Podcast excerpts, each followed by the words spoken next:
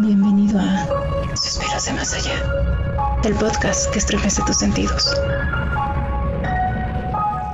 Hola amigos, bienvenidos a un episodio más de su podcast Suspiros del Más Allá. El día de hoy tenemos nuevas anécdotas y datos del horror. Así es, gracias por, a todos ustedes por escucharnos en este episodio y pues esperemos que las anécdotas y los datos curiosos que compartamos el día de hoy sean de su agrado.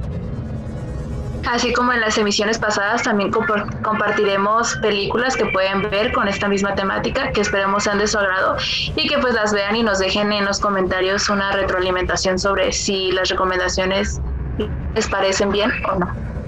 Además tendremos datos curiosos que los dejarán con la boca abierta y pues esperemos que les saquen algunos sustos. Así que comenzamos con este nuevo episodio de su podcast Suspiros del Más Allá. Anecdotario extrasensorial. Para el anecdotario tenemos una anécdota que nos manda Miranda Robles. Un día, mientras estaba en mi casa sola, para esto mi casa es de tres pisos, entonces el tercer piso no lo utilizamos. Una vez se me hizo fácil subir al tercer piso. Mientras estaba en el tercer piso estuve buscando y encontré un diente. A mí se me hizo extraño que encontrara un diente, pero pues creí que era de alguno de mis perros o X, no le tomé importancia. Pero conforme pasaban los días, seguían apareciendo más y más dientes.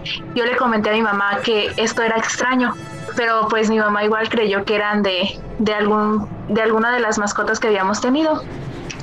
Y pues así lo dejamos pasar. Una noche, mientras no había nadie en mi casa y yo dormía, tuve un sueño que si me preguntan para mí, después de lo que sucedió ya no fue tanto un sueño, sino creo que fue como una visión.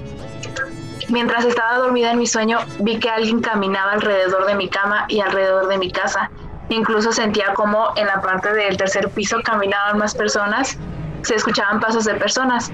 Pero pues yo, insisto, seguí creyendo que era un sueño, puesto que ese mismo día había visto películas de terror. Entonces creí que era ya pues cosa mía. Y así pasó el tiempo, hasta que una vez cuando volvía de la escuela, vi que al lado de mi casa había muchas ambulancias y patrullas y pues yo estaba como al momento espantada porque pues no lograba percibir si era afuera de mi casa o afuera de la, casa del vecino. Y así quedó, cuando me acerqué, vi, pregunté pues qué estaba pasando, ¿no? Y me dijeron que pues mi vecino de más de 80 años de edad estaba muerto. Y pues yo al momento de preguntar cómo había fallecido, cómo había pasado, me dijeron que él ya llevaba más de tres meses muertos, más de tres meses muerto en su casa. Entonces yo al relacionar esto con lo que estuvo pasando en mi casa, pues lo vi como una llamada de ayuda por parte de mi vecino de decir, veme, estoy muerto, por favor encuentra pues como mi cuerpo, ¿no? Porque pues era un viejito de 80 años y vivía solo, su familia pues lo abandonó y ahí vivía solo y pues los únicos que lo cono y los únicos que lo conocíamos eran éramos los vecinos, pero pues no sabíamos si si él estaba vivo o no y, pues se descubrió su cuerpo ya que un, uno de los vecinos dijo que ya empezaba como a oler feo, pero pues creyeron que era un animal muerto. En ningún momento nos percatamos de que podía haber sido nuestro vecino y hablando con demás vecinos, pues todos llegamos a la conclusión de que no fuimos los únicos que pues experimentamos este tipo de sueños, que pues ya nos dimos cuenta que no, que no era un sueño, sino ya era nuestro, el vecino pidiéndonos ayuda. Y pues sí, esto fue la anécdota de Miranda Robles. No sé a ustedes qué les haya parecido. Creo que es un poco más perturbadora que la anécdota que tuvimos para el primer episodio de este podcast. No sé, cuéntenos qué les pareció. Y a mí la verdad es que se me acaba de enchinar la piel. Eh, yo creo que todos alguna vez hemos tenido alguna experiencia en la que sentimos que alguien viene a despedirse o que trata de comunicarse con nosotros. Este, entonces yo creo que es algo muy fuerte, como dices, que de un sueño pase a ser más una visión. Eh, creo que sí es algo para, pues para ponerse a pensar y que te deja temblando. Yo, la verdad, bueno, se me hace increíble que hayan pasado tantos meses y que no se hayan dado cuenta, pues, de que ahí estaba el cuerpo del vecino, ¿no? Pero lo que más me llama la atención de esta anécdota es que Miranda te cuenta que no solamente fue ella quien experimentó esas experiencias, sino que también fueron sus vecinos. Entonces, pues yo creo que está como muy cañón, ¿no? Que estés solo y no, pues no, o sea, te, te quedes aquí estancado en este, este plano porque pues tratas de pedir ayuda, pero pues ya no, no sabes ni cómo. Entonces, lo bueno fue que lo encontraron al señor y pues que lo pudieron sepultar, pero pues qué mala onda que haya pasado tantísimo tiempo. Y sí, al igual que Ana, a mí se me enchinó la piel mientras estabas leyendo esta anécdota. Wow, qué perturbadora historia. La verdad es que yo al momento de escuchar que pues lo de los dientes no había relacionado nada con lo de la historia, pensé que iba a ser otra cosa. En realidad no me imaginé eso, pero pues yo creo que sí pudo haber sido una señal pues del Señor pidiendo ayuda. Así que pues no sé, me dejó con la piel chinita al igual que mis dos compañeras. Pero pues yo creo que hay muchas almas por aquí pidiendo ayuda. No solamente pues de esa forma, sino de otras a Miranda esta vez le tocó experimentar esto. Lo bueno es que pues ella no se encontró el cuerpo como tal, sino sus vecinos. Pero fue una forma de pedir ayuda, sin duda. Sí, no cabe duda que pues volvemos a caer a lo mismo y deja de ser esta típica historia de terror que nos cuentan, ¿no? Para pues nada más causarnos este miedo. Y sí, pues no deja de ser una persona más pidiendo ayuda y en este caso pues el viejito quería ser encontrado para pues ya poder morir en paz, ¿no? Ya si su vida pues no fue en paz por el hecho de que lo abandonaron o algo así, pues ya pues lo único que él pedía era morir en paz, descansar en paz y pues lo bueno es que lo logró y pues que Miranda ya esperemos no siga perturbada y que no siga teniendo este tipo de sueños. Rincón del misterio y del horror. El Exorcista fue la primera película de terror en ser nominada a los Oscars, llegando a tener un total de 10 nominaciones a los Oscars en el año de 1974, entre ellas el de Mejor Película y el de Mejor Actriz de Reparto a Linda Blair, por su brillante interpretación con tan solo 15 años de edad. Chucky realmente existió. La película Child's Play, donde un niño tiene un muñeco con un espíritu maligno dentro, está basada en una historia real. Robert es un muñeco de tamaño real que pertenecía al niño Gene Otto. Al parecer un sirviente se enojó con la familia y puso un hechizo sobre el muñeco. El niño comenzó a hablar con él y para sorpresa de todos recibía respuesta. Sin embargo, pocos creyeron lo que Gene contaba sobre ese muñeco, que movía objetos. Luego de su muerte, Robert pasó de mano en mano y ahora está en un museo donde, según cuentan, suceden cosas extrañas. ¿Sabían ustedes que cosas raras comienzan a pasar si te quedas viendo tu reflejo en el espejo por más de 10 minutos? Para estas, bueno, para muchas personas esto es algo que pues a lo mejor puede resultar un poco morboso. Sin embargo, es algo completamente normal que si te quedas observando por tanto tiempo tu reflejo, pues se comienza a distorsionar todo desde el punto en que mantienes fija tu vista y esta es nada más y nada menos que una ilusión visual a la cual se le conoce como disociación que pues se refiere a la alteración de las funciones de la conciencia, incluyendo la identidad, la memoria y la percepción misma del entorno. 83 31 84 28 68 fue el número del hospital más aterrador de México y fue demolido en 1920. Algunas personas marcan el número del antiguo hospital y juran que le responden una voz espectral. ¿Te atreverías a llamar? Vivencias de medianoche. A continuación, en la sección de Vivencias de medianoche, nuestra amiga del público, Carmen Mulgado, nos ha enviado su anécdota. Mi nombre es Carmen Mulgado y yo les voy a platicar hoy una anécdota que tuve con lo paranormal. Esta anécdota sucedió en la casa de una amiga. Mi amiga vive aquí por el centro. Su casa es muy viejita. Es de las casas que están alrededor de la catedral, que tienen muchos años allí. Y ella y yo estábamos en su casa, en la sala, pero cabe mencionar que su sala estaba no como en una casa convencional a la entrada, no. Su sala se encontraba después de un patio. y antes del patio había como una, un mini estudio, pero ese estudio tenía una ventana que daba hacia la sala y también había una ventana en la pared. Entonces, ese día y yo estábamos pues en la sala. Estábamos haciendo tarea y de repente volteamos y pues como es una calle que da hacia una avenida, pensamos que lo que pasó era una persona.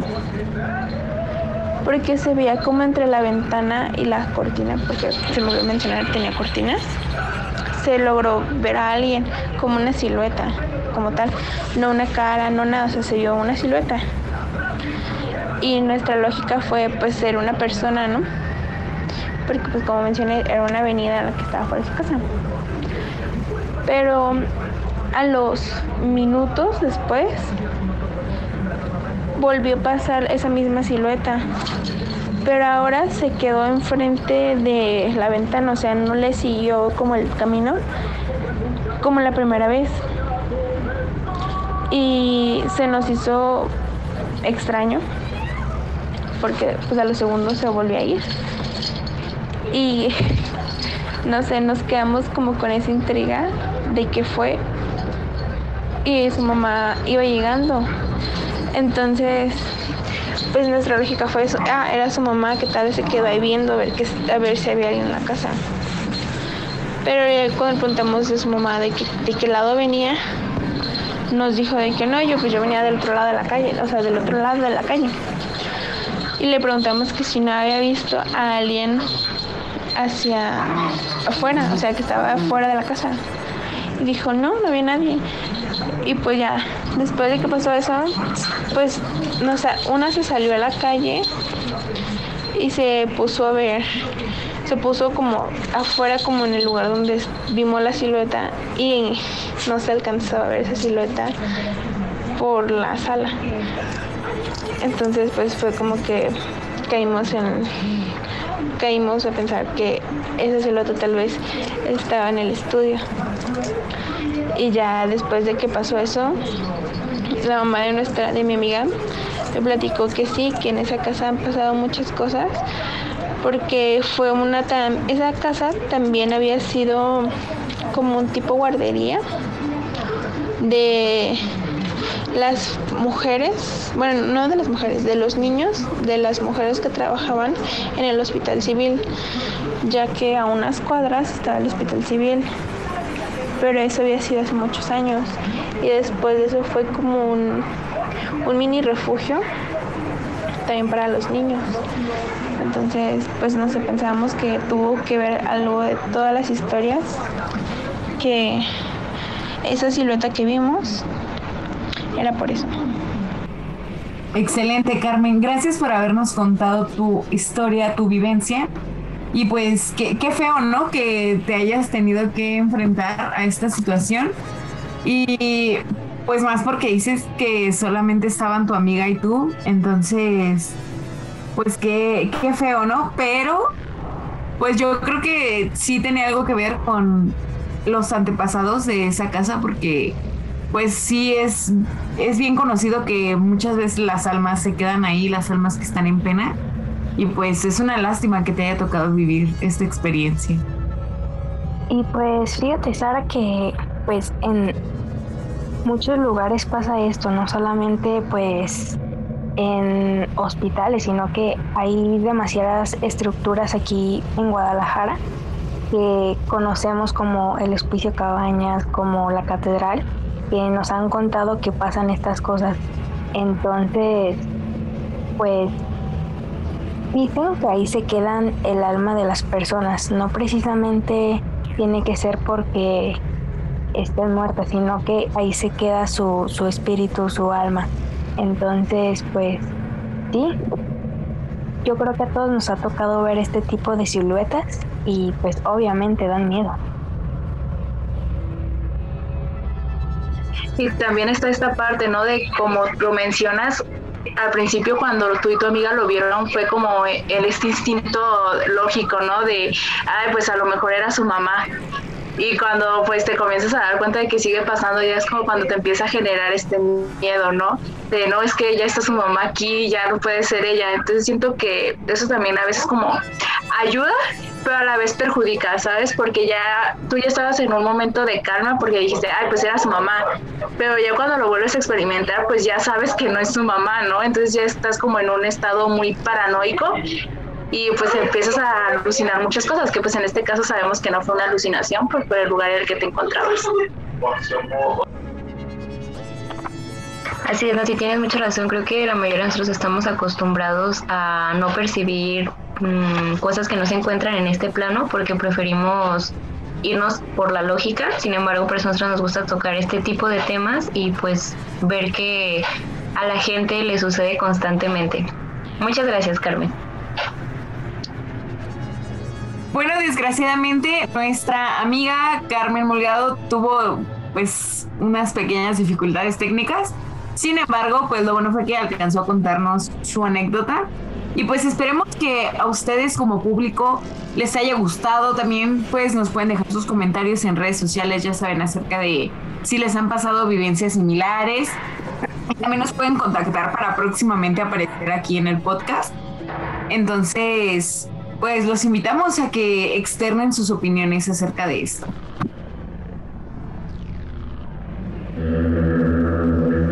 Horror Top. Suspiria. Ambientada en Berlín de 1977, la, la, trama sigue a una joven bailarina estadounidense que se inscribe en una prestigiosa academia de baile, controlada por una aquelarre de brujas. La película incorpora secuencias de baile estilizadas coreografiadas por Damie Jallet, que forman parte de su representación de la brujería. Acompáñanos a ver esta historia en sus dos versiones actuales, la del 2018 y la anterior.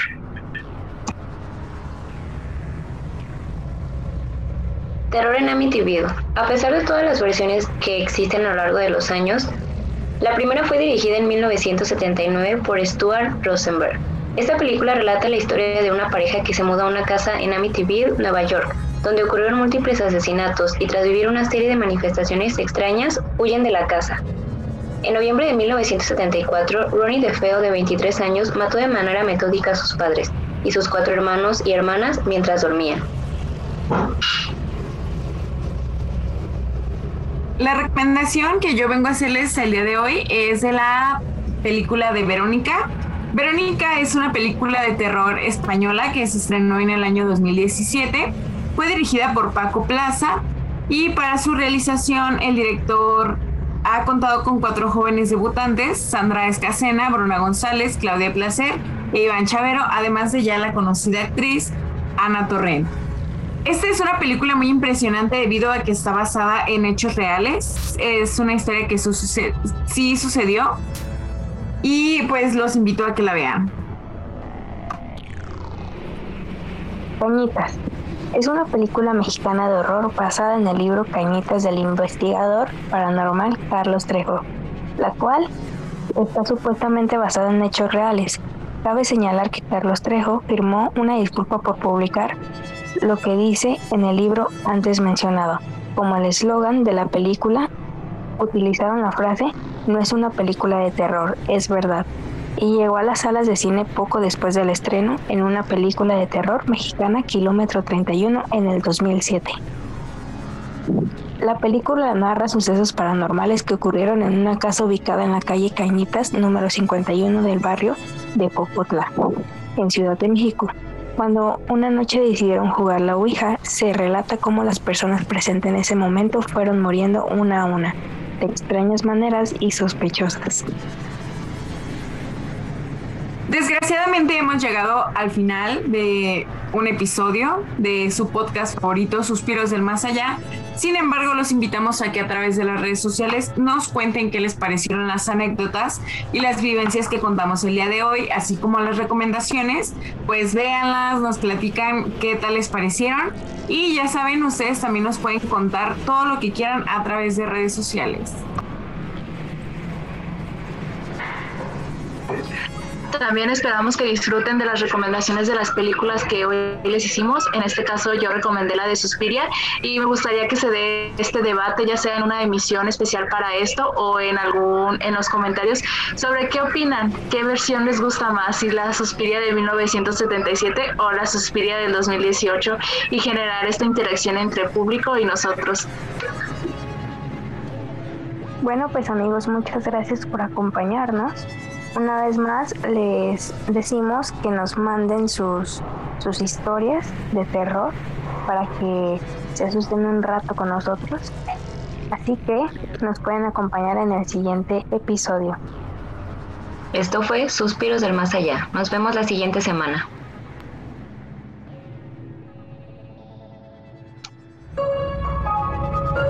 Esto fue Suspiros del Más Allá, el podcast que estremece tus sentidos.